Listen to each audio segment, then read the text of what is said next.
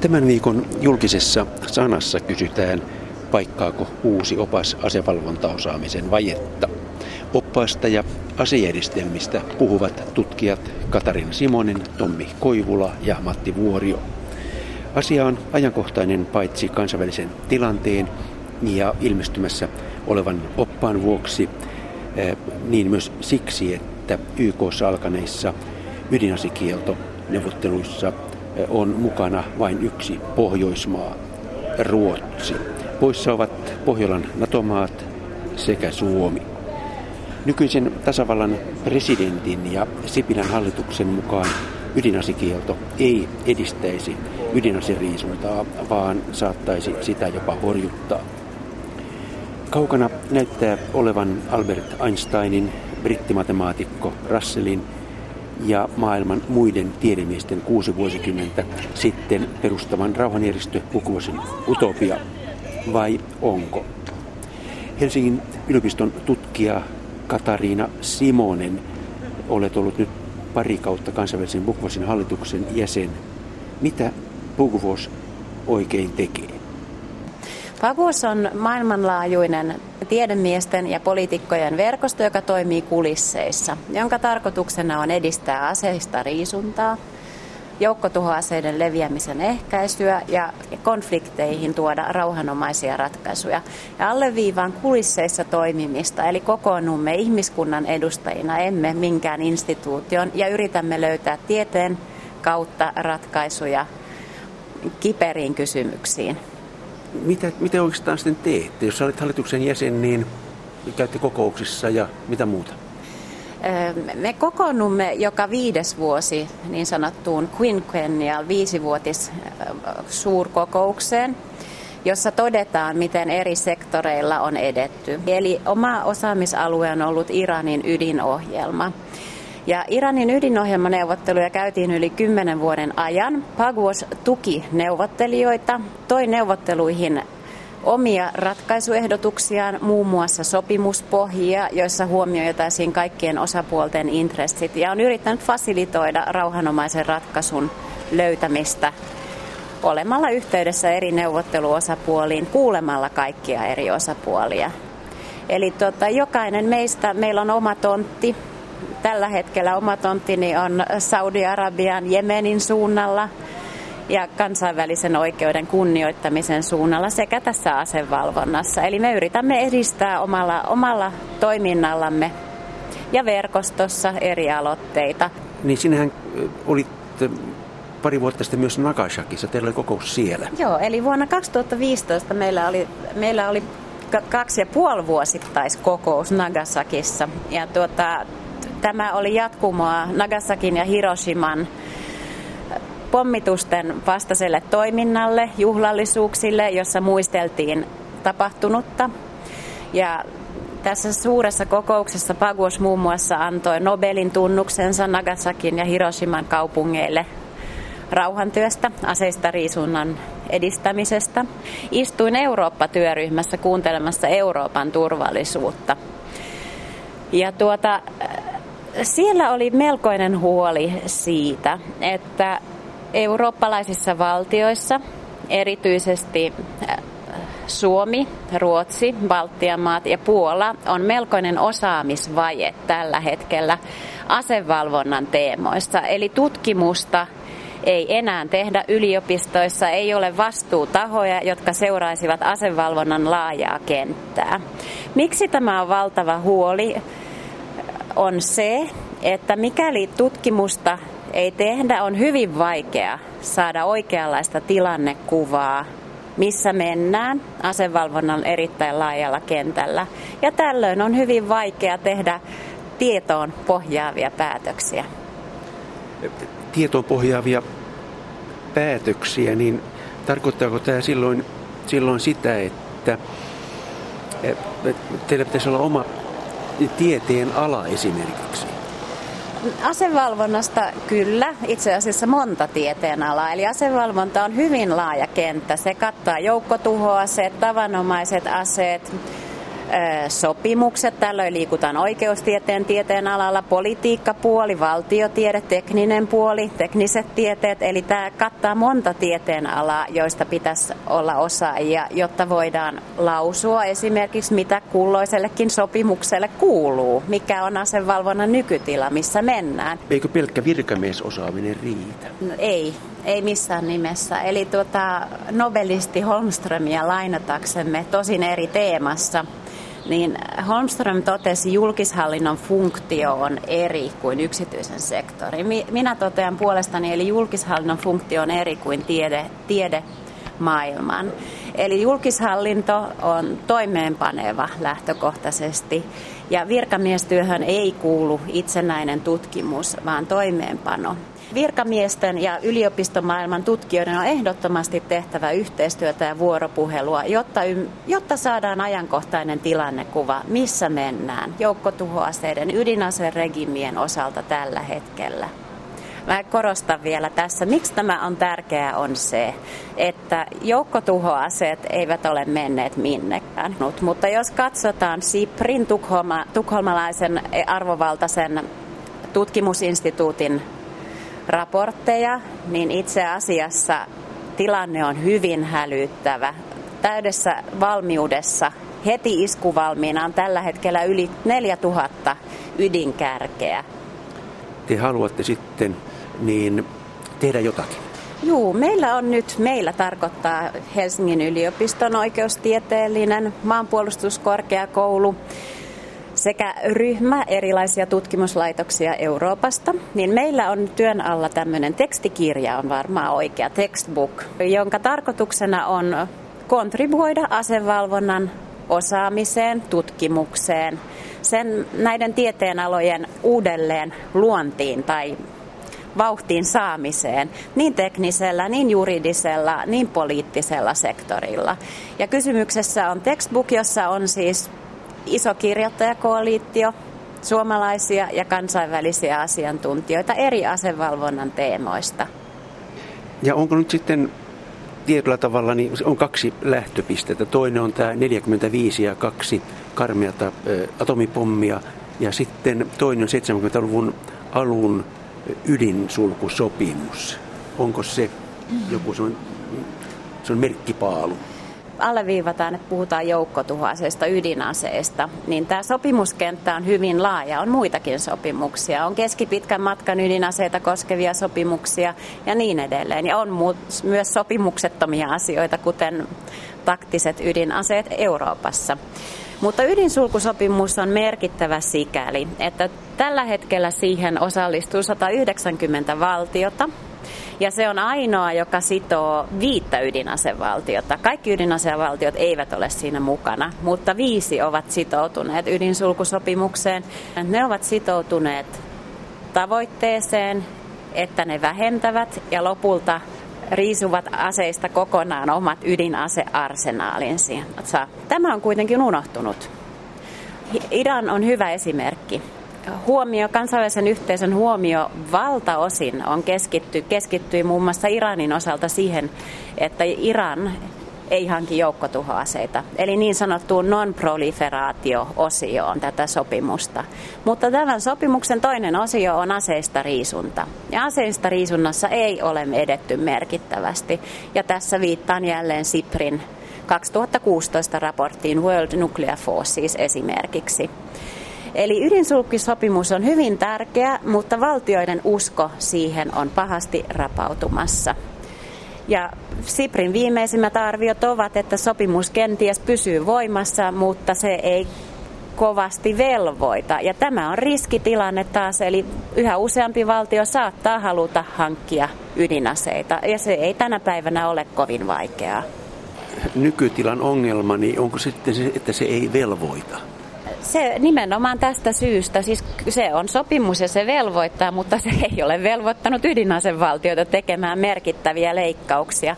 Eli tällä hetkellä on totta, että Yhdysvallat ja Venäjä leikkaavat arsenaalejaan, mutta jos katsotaan samaan aikaan, miten ne modernisoivat tiettyjä osa-alueita, niin ei voida puhua efektiivisestä aseista riisunnasta. Ja samaan aikaan edelleen suuri osa valtioita on näiden erityisesti USAn ydinaseiden suojan alla. Ne ovat niin sanottuja umbrella-sateenvarjovaltioita, kuten NATO-jäsenmaat. Eli usko ydinaseisiin on erittäin vahva. Se näkyy valtioiden puolustusdoktriineissa. Itse asiassa Krimin sodan jälkeen ja tästä tässä kirjassa itse asiassa on eh, tohtori Mika Kerttunen kirjoittaa, miten on muuttunut näissä valtioiden eh, puolustusdoktriineissa, eli ydinaseet ovat saaneet jälleen merkitystä.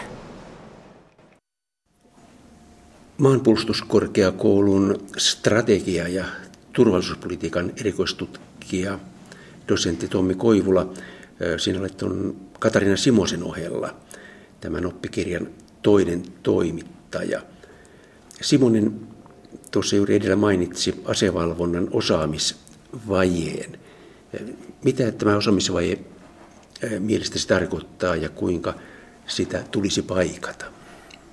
Niin, kyllä se käytännössä tämä asevalvonnan osaamisvaje tarkoittaa sitä, että meillä on sekä Suomessa että Euroopassa entistä vähemmän ikään kuin tällaista asevalvonnan asiantuntemusta. Asiantuntijoita, tutkijoita, tähän perehtyneitä virkamiehiä, niiden, niiden määrä näyttää vähentyneen tässä itse asiassa jo aika pitkänkin ajan kuluessa. Voidaan ehkä puhua tämmöisestä kylmän sodan jälkeisestä syvästä rauhantilasta Euroopassa, aina tuolta 80-luvun, 90-luvun taitteesta saakka, niin, niin on ollut ehkä nähtävissä vähän tällaista vähittäistä, pikkuhiljaa tapahtuvaa ikään kuin osaamisen ja harrastuneisuuden ikään kuin yleistä vähenemistä. Ensin se on näkynyt tutkijapiireissä, virkamiespiireissä, mutta, mutta tavallaan se osaamisvaje on myöskin siinä mielessä isompi asia, että, että se ehkä ulottuu myöskin yhä enemmän poliittiselle tasolle. Poliittiset päätöksentekijät, heillä ei välttämättä tänä päivänä enää ole sellaisia neuvonantajia, ehkä itsellä, itselläänkään sellaista tietoa tai, tai mielenkiintoa moniin, moniin ikään kuin asevalvonnan kysymyksiin, vaikka samaan aikaan monet asevalvontaan liittyvät asiat on entistäkin ajankohtaisempia ja ikään kuin merkittävimpiä ja kaipaisivat juuri tällaista huomiota. Onko tämä pelkästään suomalainen ongelma? Suomessa meillä on ehkä sellainen historia ollut, kun katsotaan tässä muutamia vuosikymmenten kehityskulkua, niin meillä on ollut perinteisesti sellainen pieni, pieni, mutta hyvin erittäin laadukas ja hyvin koulutettu joukko tällaisia asevalvonnan tietäjiä. Mutta melkein uskallan, uskallan joudun sanomaan, että tässä viime vuosikymmenten aikana niin suuri osa näistä harvoista tietäjistä on ikääntynyt, eläköitynyt, jäänyt pois työelämästä. Ja uusia ei välttämättä olla ihan samaan tahtiin saatu sitten rekrytoitua tai hankittua tilanne. Eli tämä on kyllä ehdottomasti kansallinen ongelma, mutta myöskin kansainvälinen ongelma tai eurooppalainen ongelma siinä mielessä, että, että sama ilmiö näyttää, näyttää olevan aika monessa muussakin Euroopan maassa.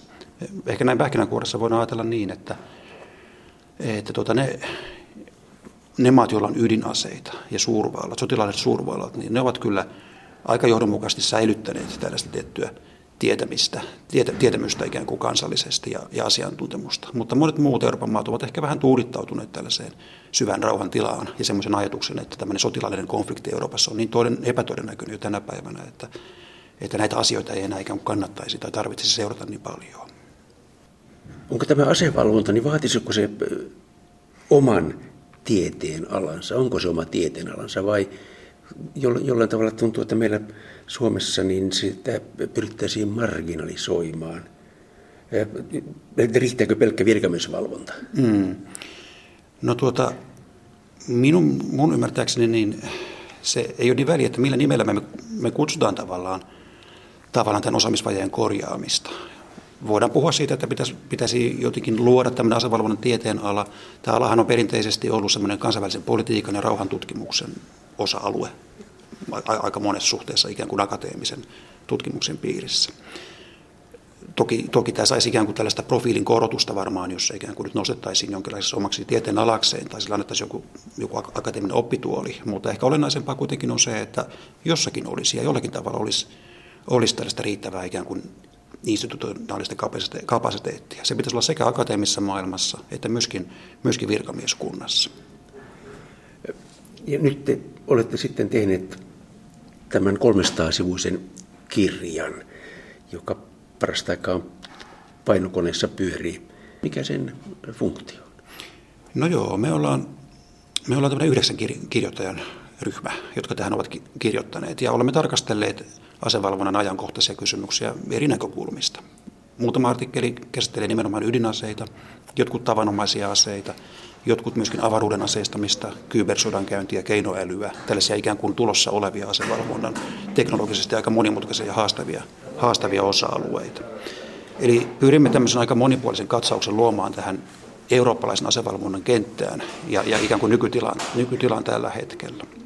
Ja me ollaan tämmöinen kansainvälinen kirjoittajaryhmä, me tulemme viidestä maasta. Osa kirjoittajista on suomalaisia, sen lisäksi mukana on, on virolaisia, venäläinen, saksalainen ja unkarilainen kirjoittaja.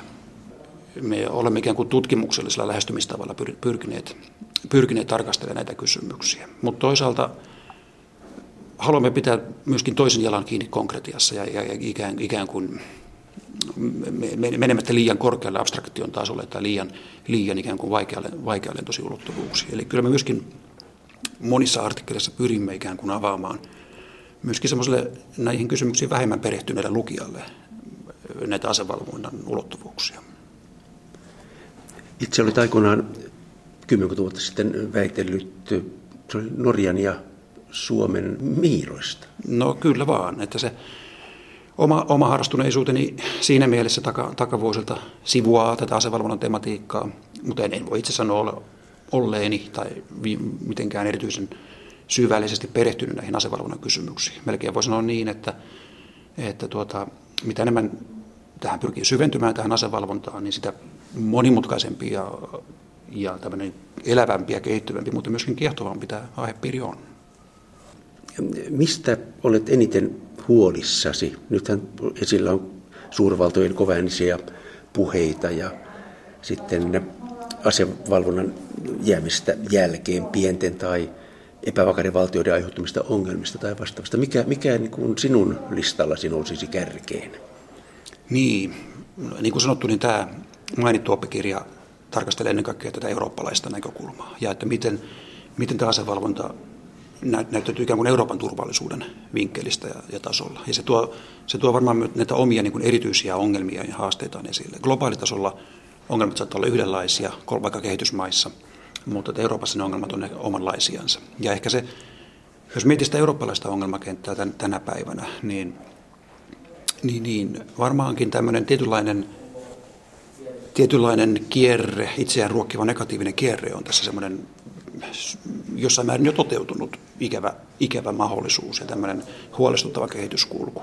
Ja mä, mä tarkoitan tällä kierteellä sitä, että, että nämä olemassa olevat asevalvontajärjestelmät, ne on tyypillisesti aika vanhoja Euroopassa. Ne on, monet niistä on tuolta peritty tuonne kylmän sodan loppuvaiheille tai ihan 90-luvun alkuun. Mutta matkan varrella tässä, kun parikymmentä vuotta on kulunut niistä ajoista, niin teknologia on mennyt eteenpäin, sotilaallinen teknologia on, on kehittynyt. Meillä on syntynyt tällaisia asevalvonnan ikään kuin katvealueita, joita olemassa olevat sopimukset eivät oikeastaan kata millään tavalla. Esimerkiksi miehittämättömät asejärjestelmät, autonomiset asejärjestelmät, jotka toimii jonkinlaisen keino, keinoälyn kautta, tai konventionaal- voimakkaammat konventionaaliset aseet ja pienimmät ydinaseet ikään kuin lähestyvät toinen toisiansa, että niiden tämmöinen rajapinta alkaa, alkaa käydä niin kuin vähän häilyväksi. Niin monet tämmöiset kehityskulut kulut tavallaan ovat vähän niin kuin nakertaneet näitä olemassa olevia asevalvontajärjestelmiä. Ne ei enää ole ihan ajan tasalla ne asevalvontajärjestelmät, mutta niiden ylläpitäminen ja semmoinen päivittäminen edellyttäisi kuitenkin suurta tällaista poliittista ikään kuin hyvää tahtoa valtioiden välillä. Ja tätä hyvää tahtoa on ollut aika niukasti viime aikoina Euroopassa. Suurvaltojen välit ovat viilentyneet reippaasti, sotilainen jännitys on kasvanut reippaasti. Niin, niin tätä kautta tämmöinen jännitys ja nämä huonontuneet ikään kuin valvontajärjestelmät ja vanhentuneet valvontajärjestelmät, niin helposti johtaa tämmöiseen niin kuin kierteeseen, missä epäluottamus lisääntyy, se epäluottamus näkyy kilpavarusteluna ja se ikään kuin lietsoo uutta epäluottamusta. Eli jos puhutaan Euroopasta ja, ja myös muista kuin ydinaseista, niin eikö tämä, tämä vuoden 1990 tavanomaisia aseita Euroopassa koskeva TAE, eli CFE-sopimus, niin sehän uusti 99, mutta sitä ei ole saatu voimaan. Ja nyt kun Naton ja Venäjän nämä kirjat suhteet ovat johtaneet siihen, että Venäjä ilmoitti vetäytyvänsä sopimuksesta, niin onko tämä nyt yksi tällainen aihe, josta olet huolissasi? Ehdottomasti tämä tavanomaisten aseiden sopimus Euroopassa silloin 90-luvun ihan alussa niin oli kunnianhimoisin yritys varmaan koskaan ikään kuin säädellä näin näin tuota laajaa, laajaa aluetta ja sen, sen nimenomaan tavanomaista aseistusta. Tähän ei koskenut ydinaseita tai joukkotuhoaseita, vaan nimenomaan tankkeja, lentokoneita, sotilaiden määrää. Ja niin tuota, tämä tae, tae, niin, tai sopimus oli, oli pitkään erittäin merkittävä. Se pitkään ikään kuin vakautti ja stabilisoi tämän Euroopan, Euroopan näyttämön Naton ja entisten Varsovan liiton maiden välillä. Mutta kuten, kuten sanoit, sanoit, niin tuota, viitaten moniin moniin ristiriitoihin ja moniin ongelmiin, niin Venäjä on, on sitten irtautunut tästä taas sopimuksesta viime vuosien aikana. Käytännössä tämä tarkoittaa sitä, että, että se ei enää ikään kuin kerro tavanomaisista aseistaan muille maille. Se ei tarjoa vapaaehtoisesti ikään kuin tietoa niistä. Se ei salli niiden tarkastamista. Ja sitä, sitä kautta se ikään kuin on lakannut, lakannut noudattamasta tätä, tätä taas sopimusta. Vastaavasti sitten NATO-maat pohtii Baltiasta tai Puolasta tai Yhdysvalloista, niin joutua vähän eh, niin kuin epäselvyyden, epätietoisuuden varaan, että mitäköhän se naapurit oikeastaan aikoo, kun se enää ei ole mukana tällaisessa, tällaisessa sopimuksessa, niin, niin on aika, aika ikään kuin odotettavissa ja arvattavissa, että nämä, nämä maat sitten pyrkii varustautumaan hieman enemmän ja ikään kuin vahvistamaan sitä omaa sotilasta kykyään kaiken varalta hieman enemmän, koska tämmöinen ennustettavuus ja tämmöinen molemminpuolinen valvonta on, on päässyt hiipumaan. Näkyykö tuossa minkäännäköistä valoa asevalvonnan kannalta? No juuri nyt, juuri nyt niin tilanne ei ole hirveän myönteinen.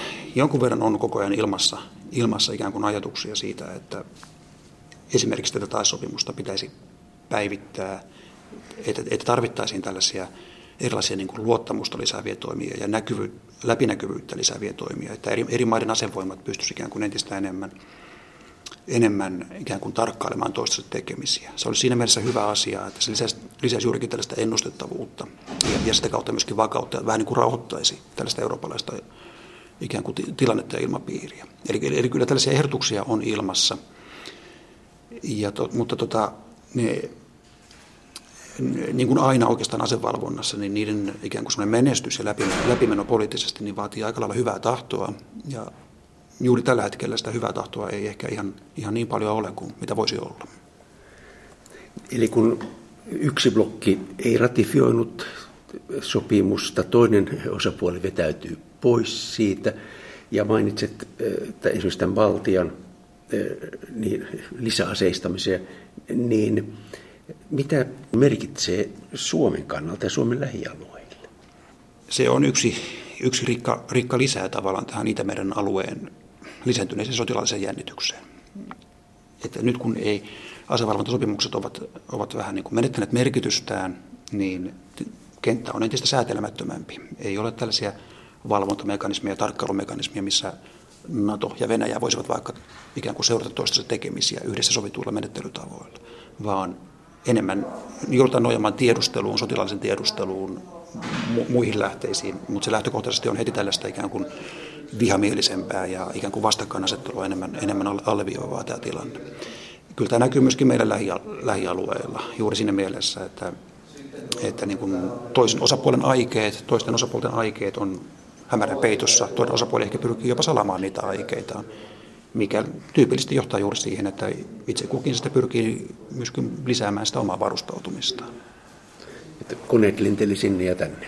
Koneet lenteli sinne ja tänne ja pelisääntöjä ei enää noudateta niin hyvin kuin takavuosina. Tämmöinen villiläinen meininki, ikävä kyllä, hieman on myöskin tällä alueella, täällä päin yleistynyt. Tommi Koivula on huolissaan muun muassa tavanomaisista aseista ja niiden valvonnasta. Entä ydinasetekniikka?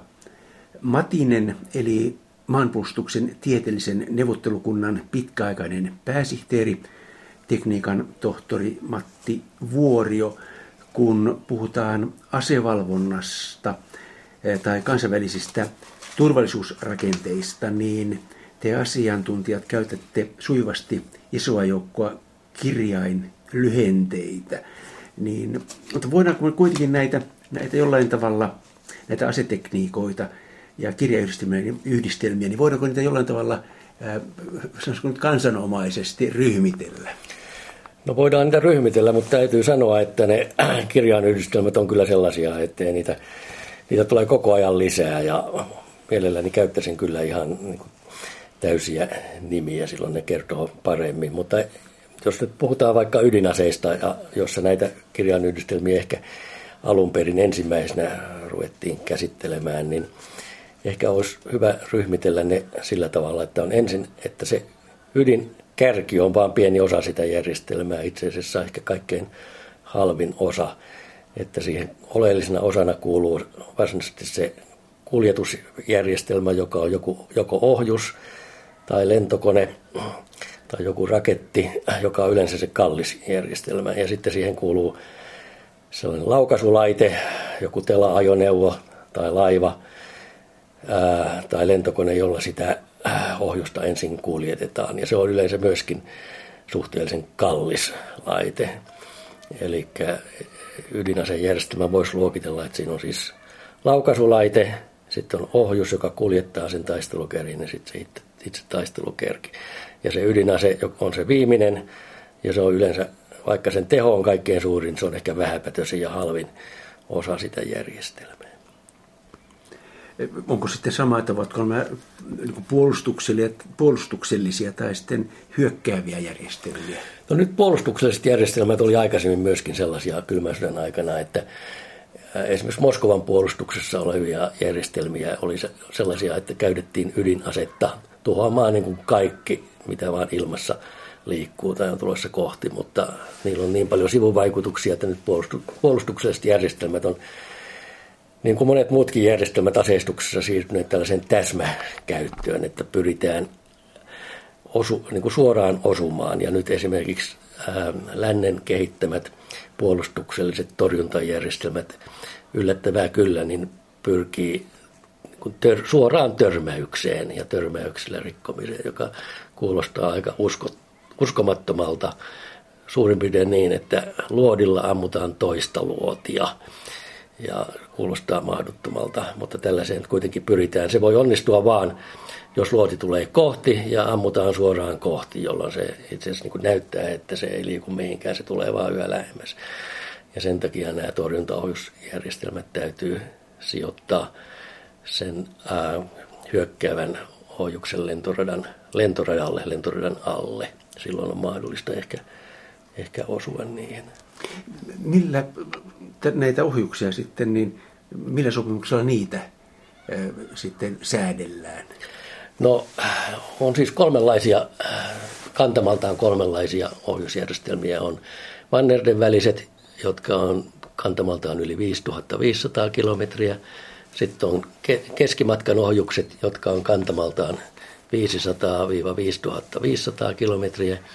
Ja sitten on taktiset sotanäyttämön aseet, jotka on kantamaltaan alle 500 kilometriä. Taktisia ydinaseita ei ole koskaan rajoitettu millään lailla, eikä oikeastaan mitään toivoa valitettavasti niiden rajoittamiseen. Ensimmäiseksi, kun ruvettiin rajoittamaan ydinohjuksia, niin rajoitettiin Mannerden välisiä ohjuksia SALT-sopimuksissa ja START-sopimuksissa myöhemmin, ja ne on edelleen voimassa. Ja sitten jäi tämä välialue, tämä keskimatkan ohjusalue, jota, joka kulkee nimellä INF, eli Intermediate Range Nuclear Forces, ja niitä rajoitettiin ää, presidenttien Reagan ja Gorbachev välisellä sopimuksella, INF-sopimuksella 1987, joka oli erittäin yllättävä ja positiivinen saavutus. Silloin siis kylmä sota oli päättymässä ja silloin sovittiin, että koko tämä keskimatkan ohjusten järjestelmä, kaikki tuhotaan Yhdysvalloissa ja Venäjällä. Niitä oli myöskin pieniä määriä Englannilla ja Ranskalla ja Kiinalla, mutta katsottiin, että ne määrät on niin pieniä, että ne voidaan tässä yhteydessä unohtaa. Ja kun oltiin tultu tähän siihen pisteeseen, jolloin näitä ydinaseita oli kaikkein eniten, niin – niin mihinkä se sitten perustui? Siinä varmaan oli joku voimatasapaino vai mikä? Joo, siis kylmän sodan aikana oli kaksi tällaista yleistä periaatetta, jotka ajo tätä asevarustelukilpailua. Toinen oli tietynlainen epäsymmetria maantieteessä Yhdysvaltojen ja Neuvostoliiton välillä. Yhdysvallat oli turvassa siellä Atlantin takana, kun taas Neuvostoliiton naapurimaassa, naapurissa Euroopassa oli NATO-maita. Siinä oli siis tämmöinen maantieteellinen epäsymmetria, että Yhdysvaltoihin ei pystytty ampumaan muuta kuin mannerten välisillä ohjuksilla, mutta Venäjälle olisi voitu ampua esimerkiksi Englannista tai Ranskasta tai Saksasta myöskin keskimatkan ohjuksella. Se oli yksi tällainen epäsymmetria, joka, ja sitten toinen epäsymmetria kylmän sodan aikana oli se, että Varsovan liitolla oli valtava konventionaalinen tavallisen aseistuksen ylivoima. Ja jos NATO-maat ajatteli, että he jotenkin pärjäävät ää, tällaisessa mahdollisessa epätodennäköisessä sodassa, niin heidän on pakko käyttää ydinaseita. Ja sen takia lännessä alettiin kehittää hyvin pieniä taktisia ydinaseita, joita voidaan uskallettaisiin käyttää jopa omalla alueella. Sen ääripisteenä oli sitten neutronipommi, joka kehitettiin, mutta jota ei sitten koskaan kuitenkaan siirretty Eurooppaan. Ja äh, kun tämä neutronipommi uhka oli aika todennäköinen, että ydinsotaa voitaisiin käyttää vain Eurooppaan rajoitettuna, niin sen jälkeen Neuvostoliitto sitten vastaavasti kehitti hyvin tehokkaan ja nopeasti toimintavalmiin SS-20 ohjusjärjestelmän, joka oli hyvin tarkka ja runsaslukuinen ja joka oli myöskin tarkoitettu vain eurooppalaiseen sotaan. Siitä, tota, siitä tuli sellainen ää, ongelma, että eurooppalaiset NATO-maat alkoi pelätä, että uskaltaako ää, Yhdysvallat ikään kuin käydä tällaista sotaa, jos, ää, jos heidän, tuleeko heidän oma, onko heidän oma alueensa, Yhdysvaltojen oma alueensa myöskin niin kuin mukana tässä eskalaatiossa niin korkeammalle tasolle. Ja ää, sen takia tämä ää, Yhdysvaltojen piti sijoittaa omia ohjuksiaan Eurooppaan, jotta voitiin olla varma, että myöskin Yhdysvallat tulee osallistumaan siihen sotaan, joka toimii sitten pelotteena Neuvostoliittoa vastaan. Siitä ei olisi oikeastaan ollut mitään ratkaisua, mutta onneksi sitten voi sanoa, että Neuvostoliitossa tuli kommunistipuolueen pääsihteeriksi ja presidentiksi Gorbatsov, jonka jälkeen ikään kuin rauha puhkesi ja saatiin liennytys aikaan ja yllättävän nopeasti edettiin sitten näissä ase varustelusopimuksissa ja voitiin hävittää tämä hyvin pelottava euroohjusarsenaali ja saatiin tämä asevarustelukierre päätettyä ja ihmiset huokasi helpotuksesta. Niin Matti Vuorio, mikä se tilanne tällä hetkellä sitten on? Nythän, nythän puhutaan ohjuskilvistä ja siinä on Irania mukana, Pohjois-Korea mukana, toisaalta Yhdysvallat laukaisee toiselle puolelle maailmaa jonkun koeraketin, joka räjähtää keskellä valtamerta. Ja... Se tilanne, mikä on muuttunut siitä kylmän ajasta, on ensinnäkin se, että Yhdysvallat on irtisanoutunut ohjusten torjuntasopimuksesta, niin sanotusta ABM-sopimuksesta vuonna 2001. Ja se syy siihen oli se, että Yhdysvallat pelkäsi, että on sellaisia maita, niin kuin Pohjois-Korea, ehkä Iran, saattaa olla Irak, siihen aikaan pelättiin Irakia, joilla on ydinaseohjelmat ja jotka pystyisivät jossakin vaiheessa tulevaisuudessa uhkaamaan yksittäisillä ohjuksilla Yhdysvaltain omaa mannerta. No silloin kun tämä sopimus irtisanottiin 2001, niin tämä oli vielä kaukana tulevaisuudessa tällainen uhka, mutta nythän esimerkiksi tällä hetkellä Pohjois-Korean osalta niin se uhka on jo ihan sanotaan muutaman lähivuoden päässä, jollei jotakin sopimusta saada aikaan. Se on yksi asia, mikä on muuttunut. Sitten toinen asia, mikä on muuttunut, on, että näitä keskimatkan ohjuksia ja mannerten välisiä ohjuksiakin on nyt hyvin paljon enemmän monilla muilla mailla. Eli niin sanottu horisontaalinen proliferaatio on edennyt. Eli Kiinasta on tullut todellinen ydinasevalta – ja sitten on muita ydinasevaltioita, joilla on sekä ohjuksia että joillakin ydinaseitakin. Tällaisia on niin maita kuten Intia, Pakistan, Israel ja Iranilla on ohjuksia, mutta ei ydinaseita. Ja sitten on vielä lukuisa joukko muita maita, joilla on keskimatkan ohjuksia, mutta ei ydinaseita. Eli tämä keskimatkan ohjusten poistanut sopimus, INF-sopimus, koski vain Yhdysvaltoja ja Venäjää.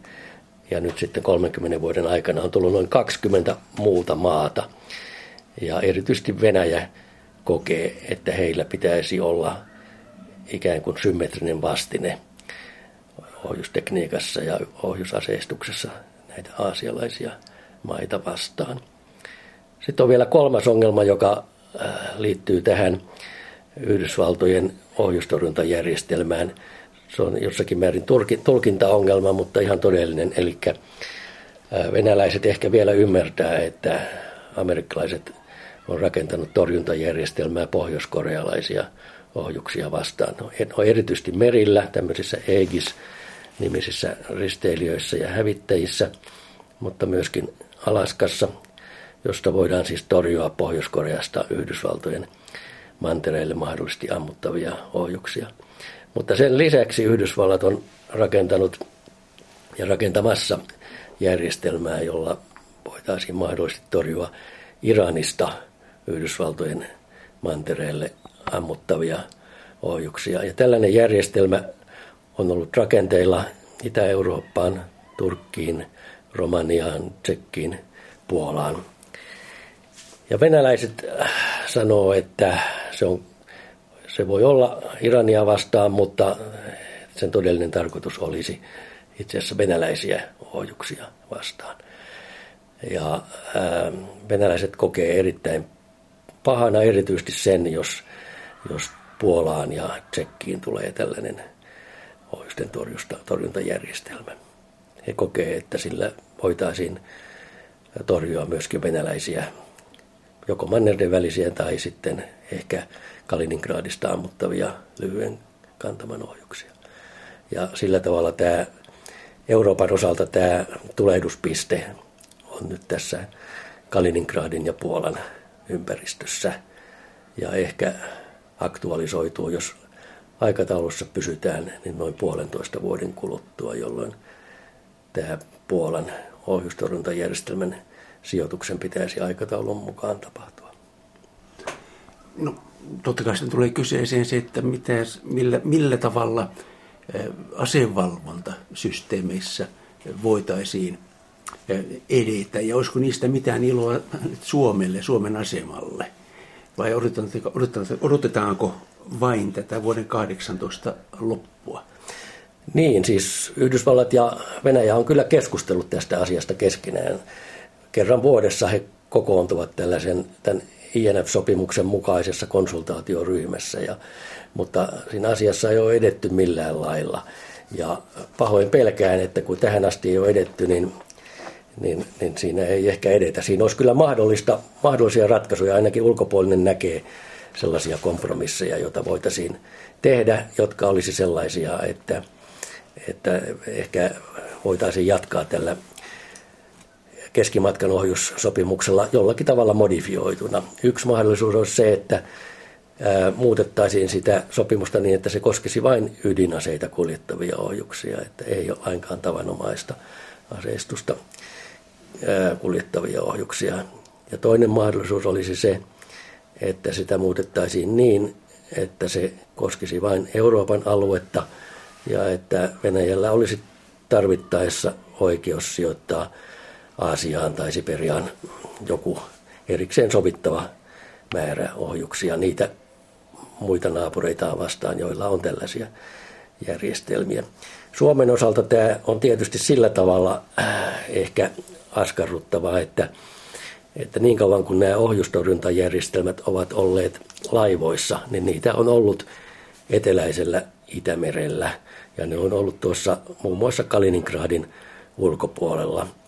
Ja venäläiset eivät ole siitä lainkaan pitäneet. Että on, olemme lukeneet lehdistä, että siellä on ollut tämmöisiä läheltä piti tapauksia. Venäläiset ää, torjuntahävittäjät ja muut tiedustelulentokoneet lentävät hyvin läheltä näitä amerikkalaisia ohjustorjunta-aluksia. Ja ymmärrän, että amerikkalaisilla on ää, suuri halu siirtää ne laivat sieltä pois ja nämä järjestelmät maihin. He siirtäisi vain sen ohjustorjuntakaluston sinne puolen alueelle, mutta jos he siirtää sen tällaisena kuin se nyt on, niin se itse asiassa on sopimusrike, koska tämä ohjustorjuntajärjestelmän laukaisulaite voi laukaista myöskin risteilyohjuksia, täsmälleen sama laite.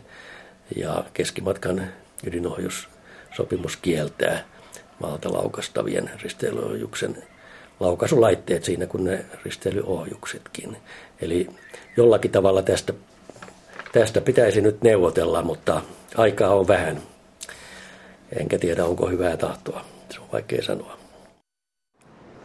Näin siis maanpuolustuksen tieteellisen neuvottelukunnan pitkäaikainen pääsihteeri Matti Vuorio ja ohjussopimukset.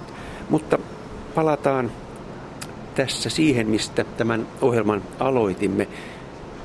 Katariina Simonen, miltä näyttää Suomen virallinen kanta, toisin sanoen miksi äänestää tyhjää, kun YKssa päätetään aloittaa neuvottelut ydinaseet kokonaan kieltävän sopimuksen aikaansaamiseksi? Niin, nyt on ruorissa hyvin erilaiset miehet ja naiset kuin 60-luvulla, jolloin Suomi Ruotsin kanssa aktiivisesti puuhasi täyttä kieltosopimusta. Eli kansainvälisoikeuden ihmisenä on hyvin vaikea ymmärtää, mihin, miksi Suomi äänestää tyhjää. Suomi ei kuulu Naton, USAn ydinasesateenvarjon alle. Perusteet, joita Suomi on esittänyt tässä, on käytännössä samat, mitä USA on aktiivisesti ajanut edustajinen Nikki Halin kanssa 2016, kun äänestettiin, että YK tulee aloittaa neuvottelut. Toisin sanoen, että tähän osallistuminen vesittäisi ydinsulkusopimuksen. En tiedä, miten sen vesittää sen. Aloitteen ydinaseet kieltävän sopimuksen luomiseksi takana on niin sanottu humanitaarinen vaikutusaloite Humanitarian Impact Initiative, jonka takana suuri osa, ellei suurin osa maailman valtioista on sen vuoksi, että ydinaseelta on täysin mahdoton suojautua. Ja Tämä aloite sai alkunsa punaisen ristin, kansainvälisen punaisen ristin silloisen puheenjohtajan puheesta 2010, jolloin hän totesi, totesi että tuota, humanitaariset järjestöt voivat ainoastaan lievittää ydinkatastrofin vahinkoja. Ja on hyvä muistaa, että Nagasakin ja Hiroshiman pommituksen uhrit kärsivät edelleen säteilyn aiheuttamista vaivoista. Suuri osa maailman valtioista on sitä mieltä, että nyt ydinaseista on hankkiuduttava eloon. Tässä, tässä suhteessa en voi ymmärtää, miksi Suomi äänestää tyhjää. Ehtivätkö ja onko tarpeenkaan eh, ydinasekieltoneuvottelujen aloittaminen ja sen tausta saada mukaan tähän kirjaan? No omassa artikkelissani, joka koskee juuri ydinsulkusopimusta, mainitaan näiden neuvottelujen aloittamisesta. Eli syksyllä 2016 päätettiin aloittaa ja neuvottelut aloitettiin nyt 2017 maaliskuussa ja itse asiassa nyt kesäkuun aikana 2017 on toinen kierros käynnissä. Mainitsen niistä siinä artikkelissanne, mutta tarkempi arvio, mitä se merkitsee, miten ne etenevät ja niin edelleen, niin ei mahtunut mukaan. Toki se, mikä on mielenkiintoinen huomio ja mitä itse asiassa ydinasevallat pelkäävät näiden neuvottelujen osalta, on tämä maanvyörymäefekti. Eli jos tosiaan näihin neuvotteluihin ja sopimukseen saadaan mukaan suurin osa maailman valtioista, niin kuin tapahtui maamiinojen osalta ja rypäleammuksia koskevien sopimusten osalta, niin minkälaiseen valoon se sitten jättää ne valtiot, jotka ovat vähemmistönä ja äänestävät vastaan. Minkälaiseen valoon, jos ydinaseista suurin osa maailman valtioista toteaa, että ydinaseet ovat laittomia? Ja tämän uuden sopimuksen voimaantulo vaaditaan vain 40 ratifiointia. Äänestäjiä on tähän mennessä ollut muistaakseni 130, eli näin, että sopimus saataneen helposti voimaan. Kummalla puolella Suomi haluaa olla?